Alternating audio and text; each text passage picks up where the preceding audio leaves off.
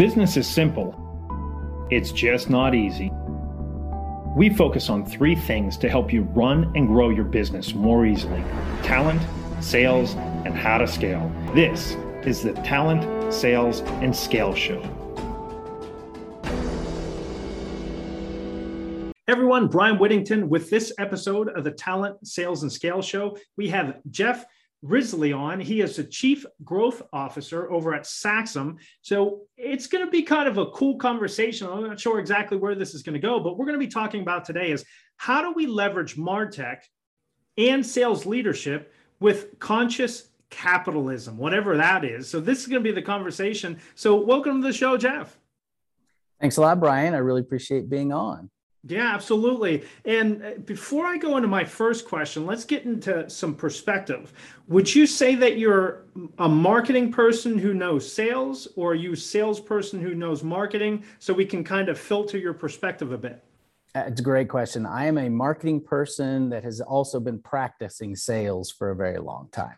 Got it. Okay, so a marketing person who is practicing sales. I, I, like that answer. So now, what makes you then such an expert that we should listen to you about Martech and sales leadership with conscious capitalism and that that confluence, right? Because there's a lot of churn, a lot of turbulence at the confluence of those three. So, what makes you such an expert on this that we should listen?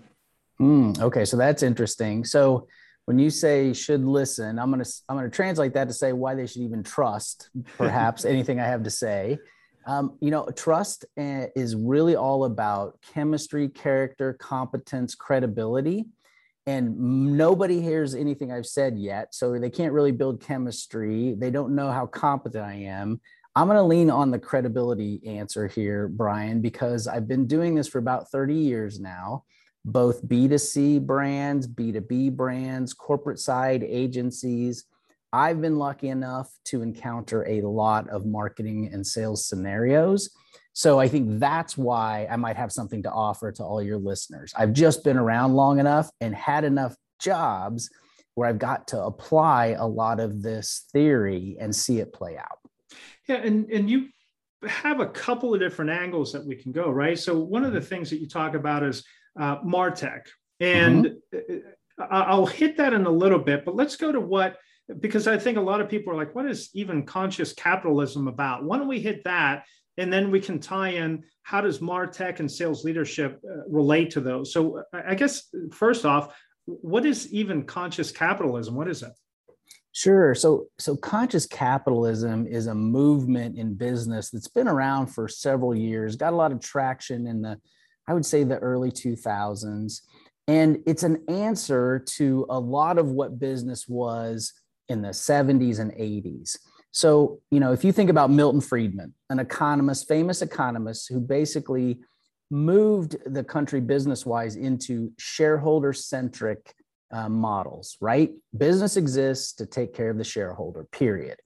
So the conscious capitalist kind of came about and said, I don't, I'm not sure that's actually right actually it should be to take care of all stakeholders shareholders included. Got to make a profit got to take care of the shareholders. But business has a higher bar. It needs to meet a bunch of other demands on it in society taking care of the employees taking care of the communities in which you might work and live and practice your business whatever it is. You know taking care of the environment.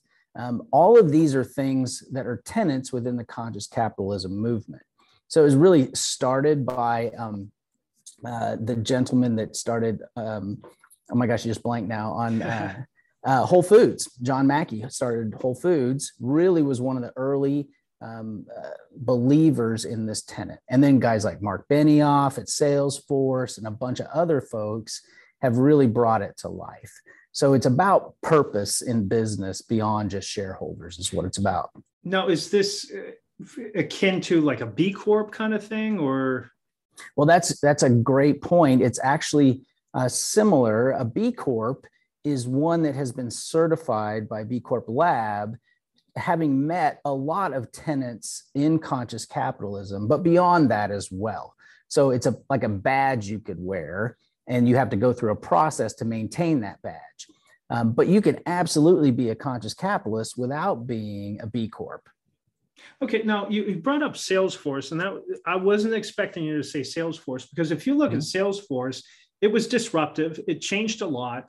They charged for everything. I would say that they are one of the least customer focused. I think that's changing a little bit now, but especially in the early days, to me, they were one of the least customer focused companies out there, and they made a killing. So I'm kind of curious how are you tying salesforce.com into this into this environment of conscious capitalism. You know it's it's interesting. Of course everybody's going to have their own view based on their experience working with a particular brand right? Right. Um, i'm only putting it in the conscious capitalism camp because mark benioff does. Mark the you know the founder and ceo he has really i think at least made a public push to say i want to i want our company to represent more than just shareholder value. I want it to uh, be there to help the communities that we work in and our people work in. I want to be here for the employees. I, you know i want to be here for more than just me the shareholder or in this case you know the public holders of shares.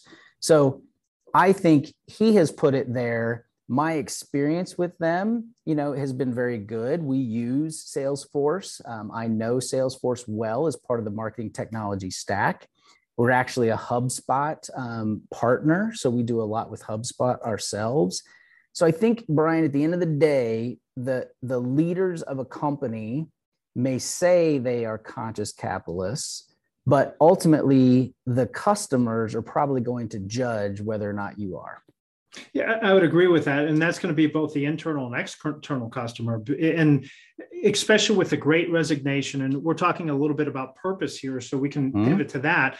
Uh, one of the things that I'm, I'm seeing out there is the Gen Zs, a little bit of the millennials are, are very much purpose well, I'd say a lot of the millennials too. They're very much purpose focused. They'd rather take a pay cut to have a, a really good opportunity and a really impactful type of company uh, from whatever it is that they they appreciate is very purpose driven so how are we then going to combine martech that because, because if you look at hubspot their numbers right you brought up your partnership with hubspot. Since january of 2020 their benchmark year there emails are up 151% sales emails are up 151% calls are up 151%. So both of those combined, while email reply rates are down 38%. So they're not getting, there's so much noise out there. The mm-hmm. number of conversations now from the 151% increase in number of outreach or calls, we're at least getting a little bit more productivity there. We're seeing a uh, 53 percent higher number of conversations. So we're actually talking to one another again. Crazy idea, I know. Um, uh-huh. Um, and thankfully, from that, you know, we're seeing about 24% more deals. But there's a lot of noise out there. And one of the biggest reasons for that is sales tech and MarTech. And, and I'm, I'm wondering how are you, how is your group aligning that added noise to this uh, conscious capitalism? So that was a great question. I wasn't familiar with those stats, but I, tell you, I can feel it myself as, as well as, you know, it, the practice we have in our own marketing here at Saxum and what we advise clients on. So I guess the way I would answer that question, Brian, is that there's always been noise in marketing, right? And there's always been waste in marketing. It's just different now. And in fact, I would argue that because we are trying to be more purposeful as a business, at least in our case, we are absolutely trying to be more relevant to the people we are reaching out to and talking to. So whether it's you know prospects or people that are already in our funnel somehow i think most companies are making a legitimate attempt to be more conscientious about how they speak to those people and giving them content that is helpful and, and empathizes with the problems they're trying to solve as a business. Now, we are in the professional service business, so, so that's exactly what we do. We're trying to help clients solve problems. Um, so, in terms of just the noise, I think it's the efficiency that we have, but I also think there's always been noise. We're just better at it than we are today. No, whenever you say we're we were better at it than we are today, can you unpack that a little bit? What, what does that sure. mean? I think that there was so much waste in the noise that occurred. So if you just take broadcast advertising, for mm-hmm. example, mm-hmm. I mean, you're blanketing a single message to a bunch of people that could really care less about what it is you have to say or sell. And today, we're we're our clients are rarely doing that unless they're B2C clients, right? And even when they are advertising, we're trying to be way more targeted with messages through, you know, every through our paid media efforts, through our owned and earned. And when we put those messages out there, it's not a spray and pray kind of thing. We're trying to connect with somebody and a problem they have at a specific point in their buying journey. So I think today we've gotten much more sophisticated, and Martech has made this possible that we can get closer and closer to a one to one message that Peppers and Rogers wrote about back in 1992 um, when they were talking about this possibility right message to the right person at the right time. And yeah, there's more of it, but it's much more efficient, much more targeted than it used to be when I started my career. Okay. Now, let's tie the, uh, and I'll, I'll start to try to bring these together, but let's now swing over to the sales leadership side. Okay. Or even from a leadership perspective. So I have to hit a number, whether no matter what, capitalism, and, and listen, I'm an unabashed, unapologetic capitalist. I, I believe that it's the, it allows normative that market you know, the market will figure things out. It might be overpriced for a little bit, but that's where more competition comes in, and we're going to do a lot better there. And and you don't see socialist countries. Uh, look at Cuba. Look at Venezuela. Right? They're not creating wealth. They're creating harm to, to the universe from the, both the economy to their people and there's no sustain for the environment so even environmentalism you can't get there. So I, again just so you know my perspective i am an unabashed uh, capitalist. That said for capitalism to work you have to have those returns and you want that constant growth if you're not growing you're dying. How are you suggesting to the sales leaders then and these to be a conscious capitalist not burn out your people yet drive revenue because we need profitability. How are you blending that together? What's your what are you saying to those sales leaders that are struggling right now? They're not hmm. seeing uh, you know they're they're seeing the headwind of inflation. They're seeing the headwind of labor shortages. Or seeing the headwind of massive amounts of competition. What are you saying to them to be able to balance this? Yeah and you know very i love the perspective uh, you know believe in capitalism myself. And i would say that if you spoke to those that believe in conscious capitalism they would agree with you that we absolutely have to keep profit in mind. This is not about killing capitalism. This is about thinking bigger than just shareholder return. And so what we're generally saying to clients who are facing these headwinds is look number one you got to take the long view. Um, most most that are in business to uh, to make the play make the world a better place are doing this from the long view, not in the next quarter. So the the stress put on especially public companies to you know to give guidance and to meet quarterly numbers is exacerbating the problem we have to actually make business do more than just provide shareholder return. Um, in fact, Paul Polman, who is a former CEO of Unilever, I mean, he was one of the early guys out there that stopped giving guidance. And they said, look, Unilever is going to be about sustainability at its brand core. We are going to create products that do more, uh, that do better for the world than they have in the past. And he was able to return over his 10 years incredible returns. So and he, I would say, is a conscious capitalist. He is somebody who is thinking about the employees and the customers and the communities in which they operate beyond just making money. But they still made money. It wasn't. It's because they weren't focused on it. They were focused on taking care of everything else, and the money came. Yeah. So that's, I think, I think that you can do both. Um, and there are a lot, there's a lot more evidence today than there was even 10 years ago that it's possible. Yeah, quick aside, and this, and hopefully this isn't too much of a tangent, but oftentimes it goes to mindset. What's the mindset yes. that you have, right? Or do you have this mindset of scarcity, and mm-hmm. I think mm-hmm. that's where a lot of socialism falls, right? It's it's it's a sunk or um, what do they call it? Uh, not a sunk game, or it's not a sunk game. What do you a sunk cost or not the sunk? It's um ah shoot. Where there's only so much. Zero right? sum game that's what i was looking for. Thank yes. you jeff. The you rescue what a you conscious capitalist that was rescuing me. So it's yeah it's a, a you know it's uh, say that again. It's a, a zero it's not a zero, zero sum, sum game. game. yeah. Mm-hmm. so they look at it as a zero sum game and i can't give it uh, right attribute but one of the it's either keller or williams one of the people that came up with keller williams mm-hmm. said that money's only good for the good that it can do. Oh wow and I, I, love that, right? Because I want to make just gobs and gobs of money so I can do more and more and more. You know, I have mm-hmm. such such respect. I, I, might disagree with them on a lot of things, but I have such respect for um, a, a Bill Gates or mm-hmm. a Jeff Bezos or uh, you name it, who's giving up so much of their wealth. I, I love that, right? And that's mm-hmm. what capitalism can bring. So let's talk through this how can we help those that might be listening to pull these together so they can leverage martech with that sales leadership to drive this? So how are you seeing the best sales leadership that you're working with to leverage that martech?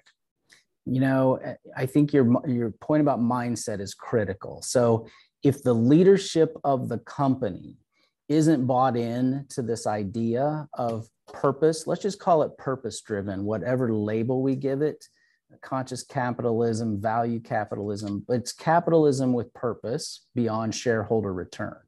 If the leadership, all the way to the CEO and the board, are not built, are not bought into this, Brian, in our experiences, this is going to likely fail because you've got to start at the top with a vision and passion for this idea. Um, so great sales leaders in our experience are going to deliver no matter what the philosophy of the company is. This just allows them to probably tie into something they personally believe in as well. So for example maybe it's working with certain types of companies if you're a b2b company that fit better in this purpose driven values versus just transactional relationships um, if you think about it from a professional services firm you know we're trying to work with clients who are like-minded. And when we do that our employees you know it helps our employees from a retention standpoint big time because we actually give our employees the opportunity to work on business that they believe in or don't work on business if they don't believe in it. Imagine that kind of a thing where if you believe so much in this work or you're so principled that this type of work is not going to fit with you that is the kind of future we are facing with employees, and it's here right now.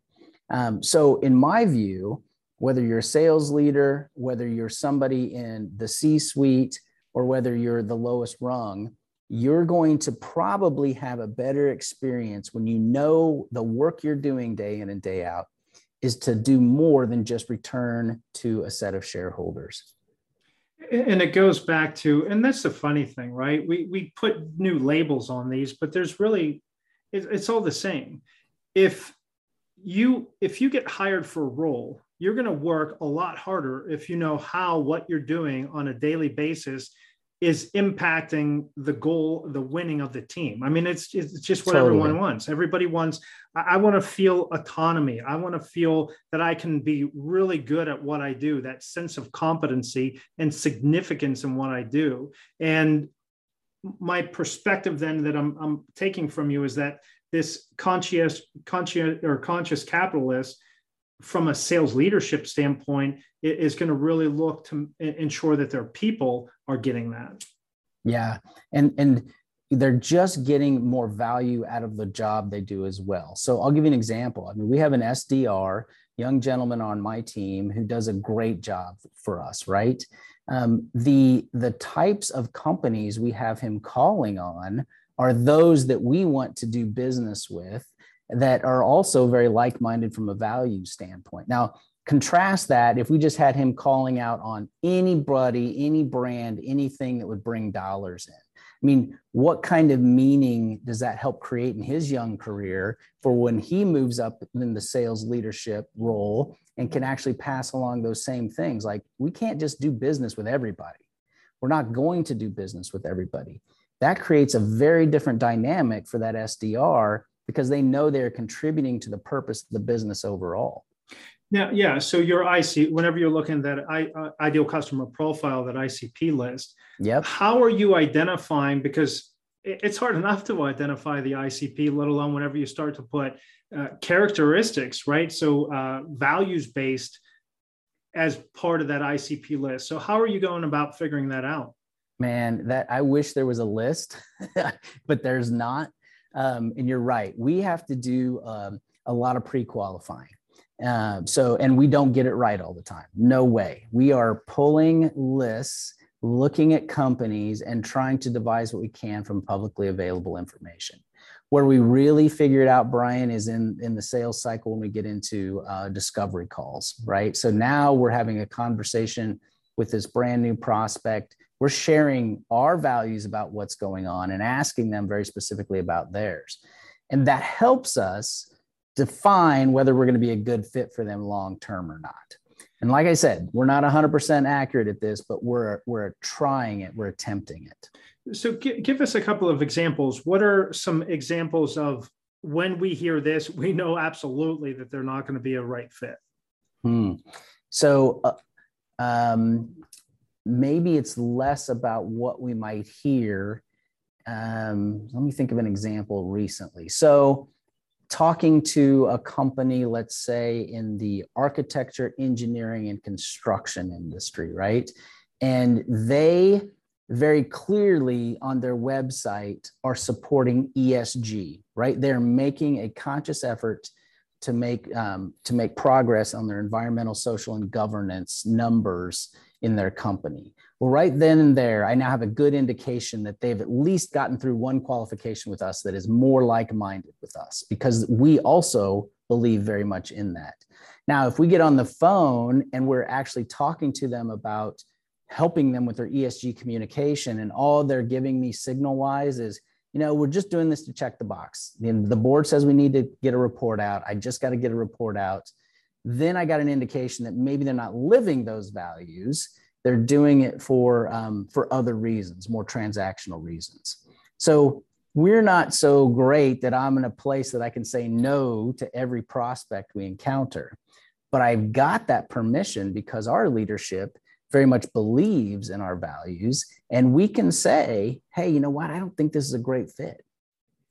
Yeah. And it would be curious, right? So when you're privately held, it's a lot easier to be able to do this. And if you have yes. one owner or small group of partners, that lift on capital, that lift on revenue, it doesn't have to be quite as high. But if you're VC backed, going for next funding rounds, whatever that might look like, there's a lot of a lot different pressure mounted on on them. And I'm curious how they would uh, be able to withstand this. Are you working with any of those types?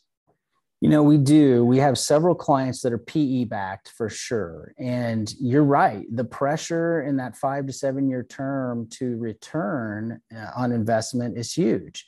But I will tell you that those PE firms are also looking at other things now beyond that return. They're looking to help that client potentially get themselves set up for IPO.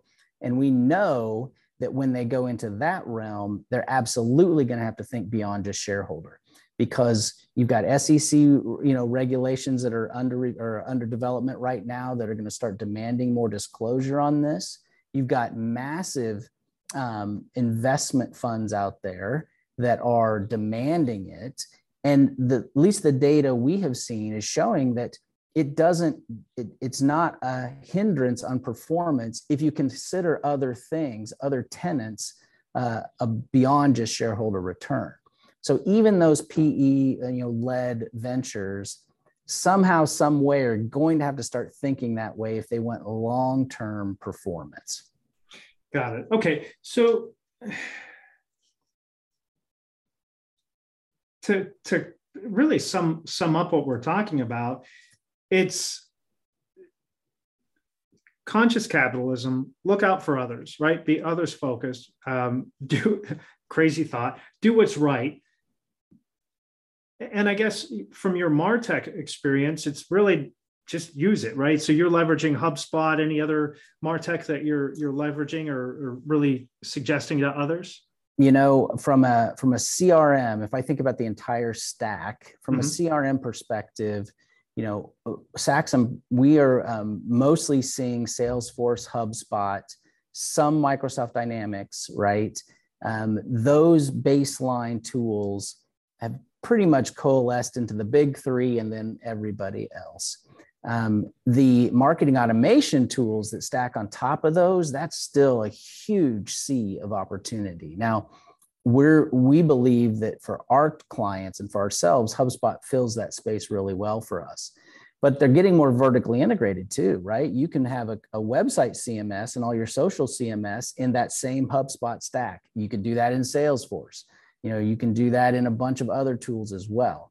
So my point is that even though there are a lot of tools out there, and you can't say that because we use a particular tool, we're more, you know, of a conscious capitalist or purpose driven. I would relate them this way. We're trying to be more respectful of the people that we are trying to do business with by being more efficient, more direct, more authentic, and putting the right message in the right place at the right time versus just, you know, putting out all of this garbage and marketing automation and the marketing tech stack helps us do that. It helps us be more helpful to our prospects. And that to me is a very, you know, a very conscious capitalist kind of mindset. So that seems counterintuitive, right? How can I do sequencing yet right message to the right pe- person at the right time? How's how's that working? Because sequencing plug and chug, right? Here you go generic message out, you know, even if it's a little bit crafted or specific to an industry, how are you aligning those two? Yeah, you know, sequences are one thing, sales email sequences, but then I'm thinking more about after the prospect or the contact has interacted with whatever we've sent email, phone call, you name it. That's when it starts getting more customized. So, for example, if they are downloading a piece of content and they found it helpful, and they are responding to us, we're going to put them in a different workflow than somebody that just opened the email but didn't click through, right? Um, so the actions that the user takes helps dictate what kind of next action we will do. And to me, that's where you're talking about right message, right time. You can do that with paid media very much as well. We have them working hand in glove. So we know if somebody has served an ad, you know, let's call it a mobile ad they've gotten, and they actually take action through it, we're going to know where that came from so that we know how to treat that next interaction with them. We are not treating, and we don't advise our clients to treat every prospect and customer the same way. Does that make sense? It does. Uh, and that's where I wasn't sure where you're going with this because if we're going to be tight on messaging, if we're going to be tight in delivering the right message to the right person at the right time, I was expecting to say more of an, uh, you know, not to steal their the line, but it's been, been called account based management now, right, or account based marketing now. I was expecting to go more that personalized account based marketing, and I was kind of curious how you're doing that at scale. Mm. But it seems to me what you're really doing is leveraging the typical channels on the front end, top of the funnel, that very, very entry level awareness. It's still a, a quantity play, although mm-hmm. targeted, it's still quantity play that you're doing. It is in our case, yes. It all depends on, of course, who you're who you're um, selling to, um, and what the brand is that you're you know you're actually selling. But you're right. In our case, we are still have more of a quantity play at the top but we're trying to treat the people that start interacting with us in different ways as they come through that funnel. Um, that's where I think the personalization can happen. Also, in kind of the long-term sales cycles. If you think about some, you know, large businesses with large, long sales cycles, you got to nurture that person along the way. So in that case, you're talking about trying to be as helpful as possible with the content you're giving them in that drip campaign and it's going to be different for every persona. We are advising clients to get down to the level of persona based content that's delivered based on their actions. Does that make sense? Yes, because too few people are doing that. uh, they'll they'll treat a CEO message the same way that they're going to treat a, first time sales manager for goodness sakes, or yes, or you you name the position.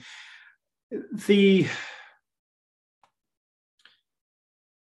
this and I guess that's what I'm trying to figure out, right? And and where I was curious to see where this conversation was going to go because of how noisy it is out there. With more and more automation, I was uh, Todd Caponi. He he writes um, the transparent salesperson i think is the name of his book. And he has a great line right? Salespeople can screw it will screw anything up. Because you know we got the telephone yay we got the telephone. And now we're calling everybody. And, and so then they put in answering machines. And then they put anti um, they they they put the do not call list and then we started doing email and now we have spamming and all kinds of other laws because we can screw thing up because we see oh finally there's this channel and we go to this channel to use it. And what i'm trying to figure out and i haven't gotten it yet so if anyone out there listening has this uh, how to do this let me know. But what i'm trying to figure out is okay no matter the technology that we bring to bear no matter what we call it it's still getting noticed. It's still being able to say, stand out, you know, within how do you differentiate yourself as a, the wave in the, the world of waves out there? Mm-hmm. And it's just getting noisier and noisier and noisier. So that's, I, I guess, what I'm trying to figure out here, Jeff. Well, you know, a couple interesting things you said there, Brian. I agree with you that you you're going to have to. Marketing still has to serve the purpose of awareness and consideration. It's got to open that door. But we know because of technology, the internet, you know, anywhere between what 60 and 70% of that buying cycle happens before the buyer even reaches out to a salesperson or interacts. So, especially well, in B2B. Yeah, let me and let's hit on that, right? Because mm-hmm. that's to me where too much of us are falling down, right? We and I'm still waiting for the the marketing person to give me the answer to this. But if I'm that sales person and I have to hit my number, and when we help hire salespeople, and one of the top questions always asked is, "How did you do against goal? How did you do against your plan?" Well, if you didn't do well, you're going to get fired. If you didn't do well, you're not going to get hired in the new place. And whose fault was it? Well, it was likely the salesperson for not finding out what the quota was before they went in there. It was likely their pro- their fault for not finding out what type of support they're going to get, how realistic the the goals were going to be, right? So that's that's a key piece. So I haven't heard yet what marketing is going to tell that salesperson that yeah i know that the leads aren't coming through yeah i know the quality isn't there and and i'm suggesting that salespeople still have to do outreach they still have to do their portion to tie in with marketing because it's not marketing here and sales over here anymore. It's really integrated into this marketing. Totally. And totally. so that's that's where I'm trying to get get this this all figured out because it counts. And marketing hasn't given me the answer to what's what do you say to that salesperson that's going to get fired? What do you say to that sales leader that's down to a 17 month tenure as a VP of sales because it's so tumultuous or mm-hmm. bad out there? Um, well, you know, what do you say to them? So I would say, hey, look, we're in this together. So our our approach to marketing we call revenue marketing because mm-hmm. we feel like marketing is as responsible as sales is for generating those revenue numbers. So in other words, I share this with you. I share this burden with you. So we're going to work on this together. We absolutely have to be aligned all the way from, you know, organic social tweets we're putting out there to the sales enablement tools we're getting. So this is no more siloed anymore. In fact, I think you had a great guest recently, uh, Seamus, who talked about revenue um, revenue operations. Correct. And and that is I love that episode because I think that is indeed the future. You've got people who oversee all of revenue operations, including client satisfaction in a lot of cases, because the customer doesn't differentiate all of those right. right? We're in business, we separate all of that, but the customer doesn't. So I love that idea. So you absolutely have to be in it. Marketing has to be in it for the sales number. I'm the chief growth officer. I'm over both marketing and sales. And my job is to bring in that sales number, even though I have a marketing, you know, responsibility. So you definitely have to make the entire funnel work together. Um, I would also say to them that it's not your fault if we don't meet that number. I mean, there's probably a, a, a glitch in the system, not necessarily in you, assuming that this salesperson has been trained in a way that isn't blue blazer anymore, more like white lab coat. And I would love to talk about that for a sec. But the idea that this salesperson is there to help, to listen, to diagnose, and see if we can prescribe the right thing to solve your particular problem. That's white coat. And that is the way we think about our salespeople and how we want to behave with our prospects. Not it's all about us and pushing our product on you. If all of those things are aligned well, it's going to be hard to say it's one person's fault because it's a system that you're building that should be delivering this in a way that is predictable, you know, reliable, provable, scalable over time. That's where we are with marketing technology today, in my opinion. Yeah, and it's it's an interesting concept, right? Because think about it, you know, Aaron Ross, when did he write the predictable revenue model? That was back late 90s, early 2000s kind yeah, of thing, right? Mm-hmm. So that's whenever this started coming out. And then we get content marketing. HubSpot did an, a wonderful job. And mm-hmm. I, I, just read recently, um, which, which, was pretty darn interesting, uh, called, uh, bear with me one second. Mm-hmm um, the cold start problem by Andrew Chen, and he talks about the networking effect, right? The the network effect, and there's so much that goes into it all, and I'm kind of curious because there's a sales team, but each salesperson has an individual number. And for so long, salespeople didn't have to prospect anymore. You brought it up before, right? That SDR, the sale, the the the account executive was just leaning back, having inbound leads come to them, and it was lead conversion. I mean, that's not sales. That's right. that's order taking with with sophistication, right? And yeah, yeah. and so that's really become a, a big difference. And goes back to your point of that 60 to 70 percent down the, the, the buyer's track. But at that point, they you're at a commodity, right? You're you're in a pricing competition with because it's really difficult to differentiate yourselves right now. And so you're in a really competitive advantage. Whereas if we could get ahead of that from a sales team, from a marketing team, and get them to where you can do what you're suggesting there, that white lab coat type salesperson to help them realize, oh my gosh, I didn't even realize that there was a ch- or there was a problem, or I realized a problem. I just thought I was going to have to stick or you know put up with it. Uh, and that's what we're really trying to get to. Uh, you know, from yeah. our organization, helping people out. So, I mean, how would you say that that would work? With all of this technology to stand out a little bit more, any suggestions mm-hmm. there? Yeah, it's a great question, Brian. I the way we think about it and for ourselves and for our clients is the job of marketing is to deliver a very qualified discovery call or very qualified first contact with that prospect so that they can then shine and do what they do best. They listen diagnose and be able to then prescribe. So in that that buying journey up to that point we're basically getting them through you know pre-awareness awareness and maybe into some consideration because they were willing to get on a call with us to find out what we you know how we could potentially help.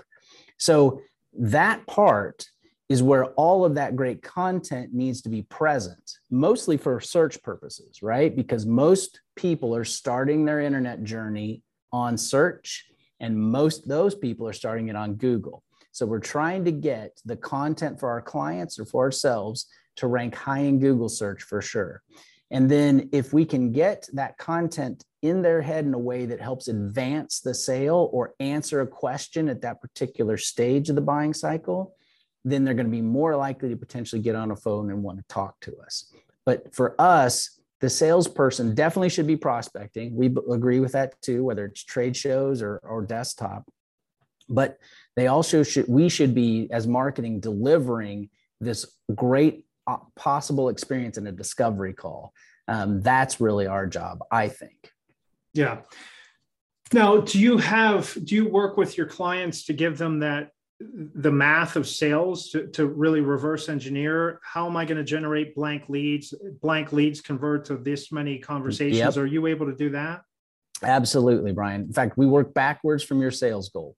So when we're talking with clients and they want to talk marketing, usually it's, hey, I want to run this campaign or that campaign. Can you help me with our social? And we'll be like, time out. We can do all of that. But let's work backwards from your sales goal. And I had one guy tell me, I've never heard a marketing guy care so much about my sales numbers. It's because we believe that we're in this together with the sales team. And I'll tell you what, do you know any CEOs that really care about, you know, um, conversion rates that much or, you know, lead gen? No, they want to know, are we meeting sales numbers? So that's where we start. And we actually reverse engineer it based on conversion rates and any data history they have in their system to come up with those all right how many connections are we going to need to make or attempts to connect and how, what's their conversion rate look like and what's our average sale look like? We put an roi calculator together for the clients. So that's revenue marketing for us and you hit on the head. Yeah and i love the fact that you do that jeff because very few marketers will do that. They'll eh, you know well i can't guarantee you anything. Well no but you can guarantee what you can tell me what the conversion rates are and from the conversion rates are then we have to figure out the different activities and behaviors and strategies to do. So what are the conversion rates that we need? And and i haven't found very many to be able to do that. I'll tell you i think in b2c world it definitely happens. My experience in the b2c world when we're dealing with you know consumers those those marketers have been doing this for a while because they've been using martech for longer than b2b has and they've been looking at the data and a lot of those transactions are happening online. In the B2B world, I think we're just a few years behind.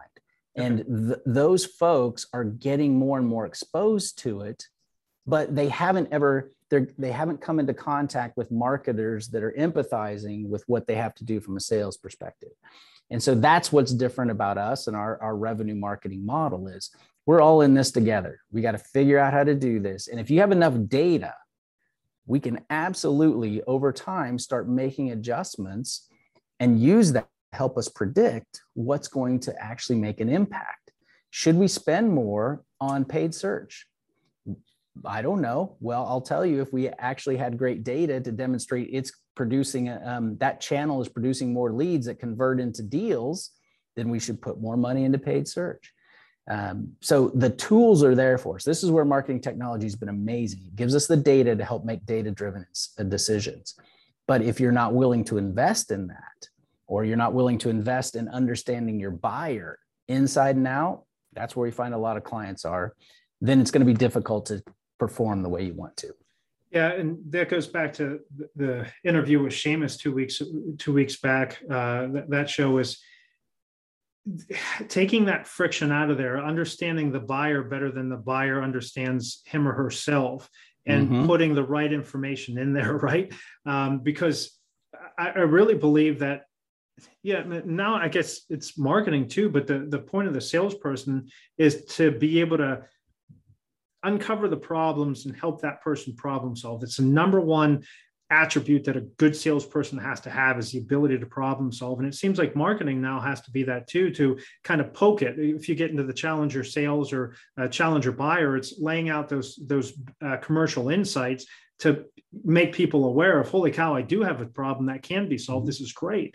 Uh, so interesting on that. Last last question, then we'll we'll, mm-hmm. we'll move on because my gosh, I didn't realize how much time just went past. Um, it's a good conversation, Brian. I appreciate it. Yeah, absolutely, and I appreciate uh, your your inputs here. So the last conversation that I had is Chris Walker, is uh, Refine Labs, as I think his organization talks about attribution and it, who cares about attribution. I'm curious about your take on that. Yeah, we do care about attribution. Um, we're we're tracking, you know, multi-touch attribution so that we can use it as one metric uh, to help us determine what's been most successful. So, marketing technology allows us to track tons of things, but you what we end up doing though as marketers is tracking too many metrics. We still want to establish a key number of KPIs. That's different than a metric. The metric is the measurement, the KPI is the number we need to hit to drive some activity. So we actually take our, uh, for our clients, we break down their customer journey and we, we establish key KPIs for every stage of the journey and then we look at what metrics are going to you know that we need to grab track to give us that kpi so for example one of our kpis we have 12 of them is um, to actually you know is uh, site traffic and top three referrals of site traffic. That tells us you know where most of our traffic to the site is coming from and what kind of work we're doing to get them to the site in the first place or to landing pages. You know we're also looking at um, when we get leads in one of our things is one of our kpis is you know cost per lead we want to know what we're paying for those leads and then ultimately whether they're converting well, if we don't give attribution to everything along that pathway, we're not going to really know what's performing best and what's not. So we're big believers in attribution. It helps you decide where to put your money. What would you say to dark social?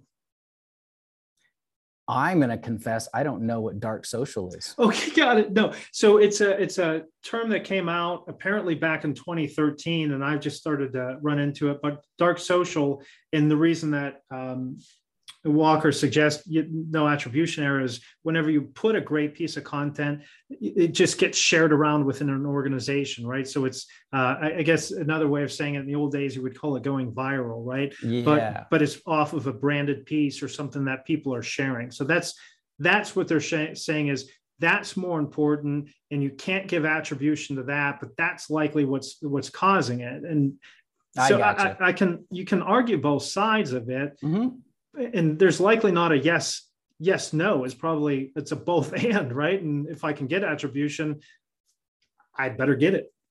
Absolutely. And and i'm hoping that that content is getting shared. I'm counting on it but i may not count it. I mean that's okay. At least i know that it made its initial impression and got into at least somebody's hands.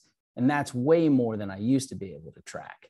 Yeah. um, and you know unless i'm doing unless i'm collecting just a ton of unstructured data you know thinking through social um, data we call that unstructured. So if i'm monitoring the social uh, the, you know, the social sphere and pulling all that data down i can attribute it to um, to particular prospects especially if i know their twitter handle or their linkedin profile.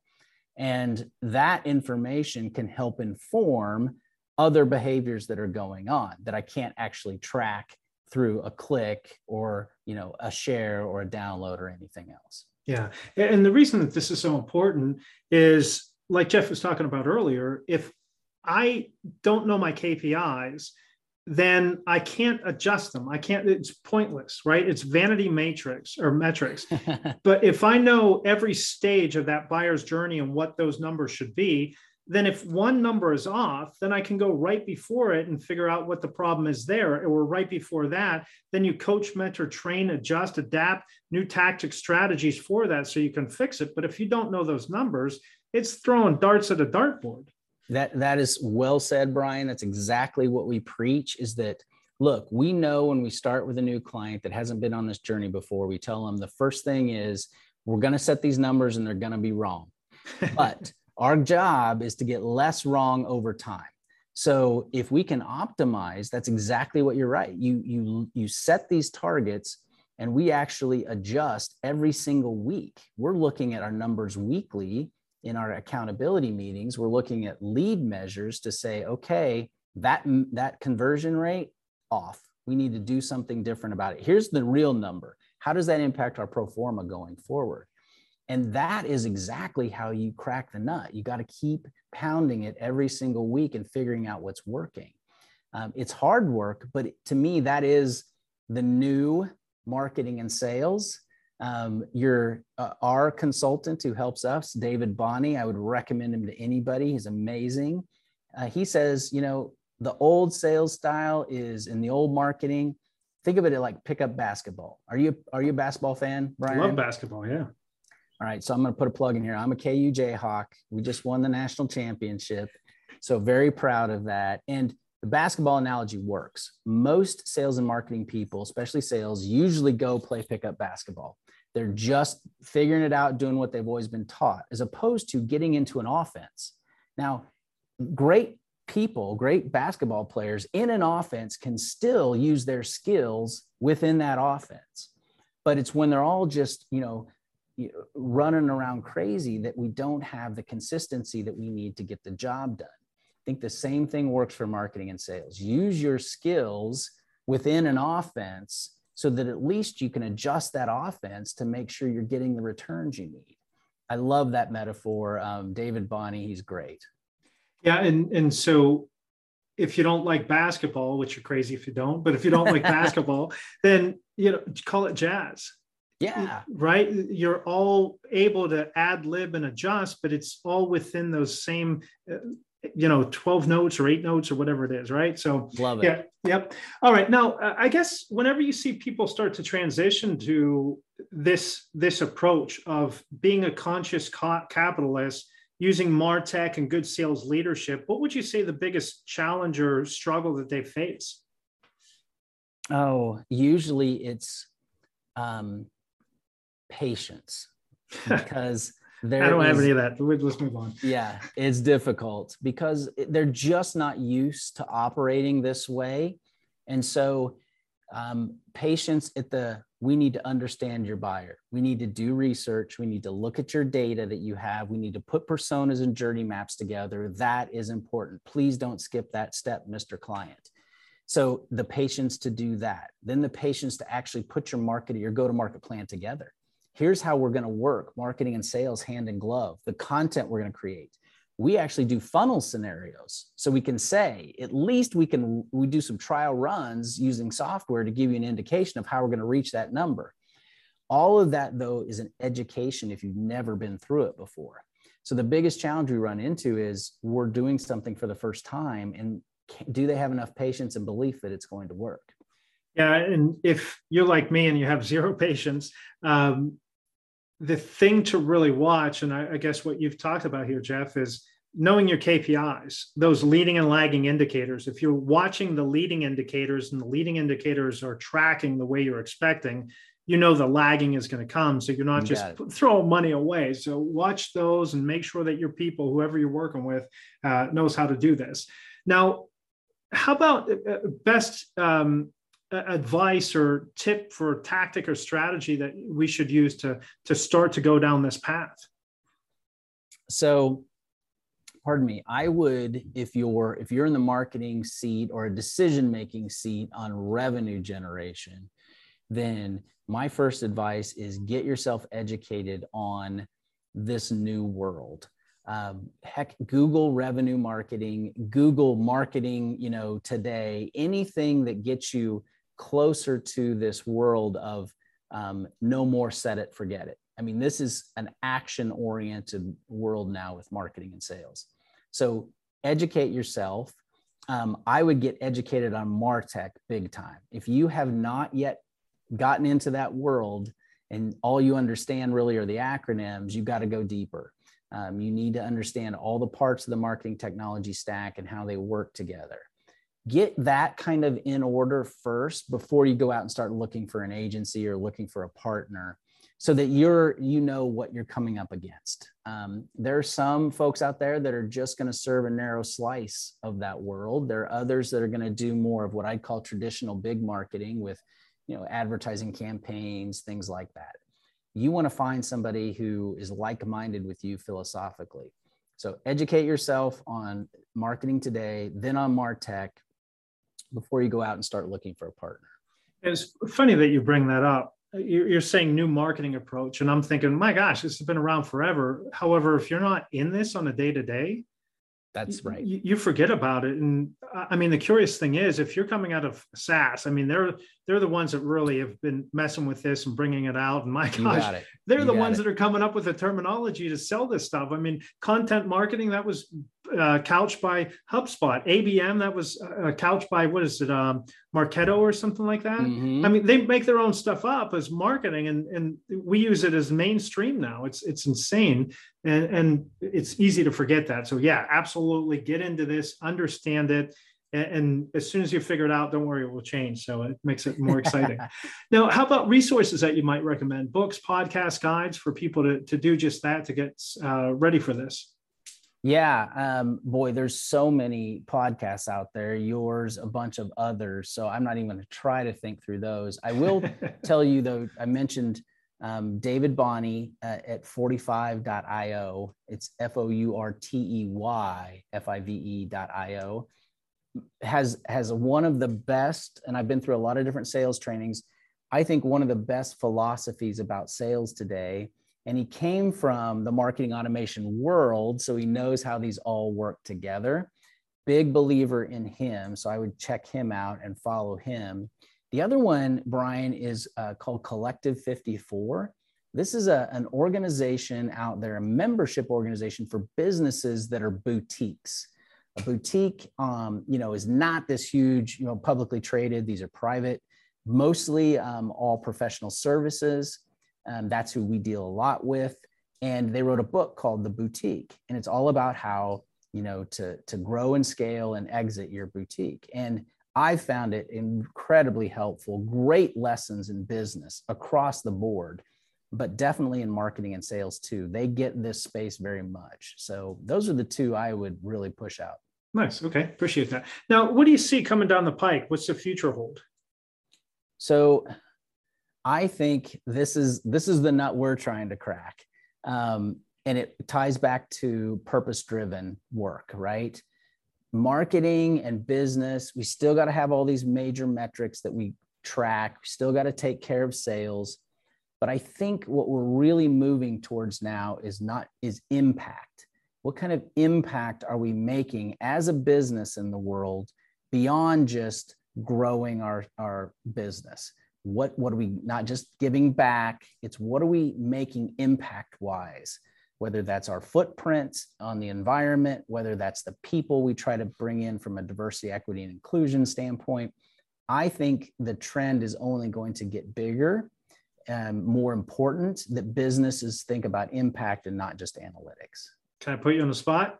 Of course. What's your impact? What's what's saxum's impact? Yeah you're you're great question we um, actually have um, measured, we have goals set, and our first, uh, what we call Obsessed for Good Impact Report, is coming out um, after 2022. So we're using 2022 as our first year to measure and put all of it on an honest report out about it.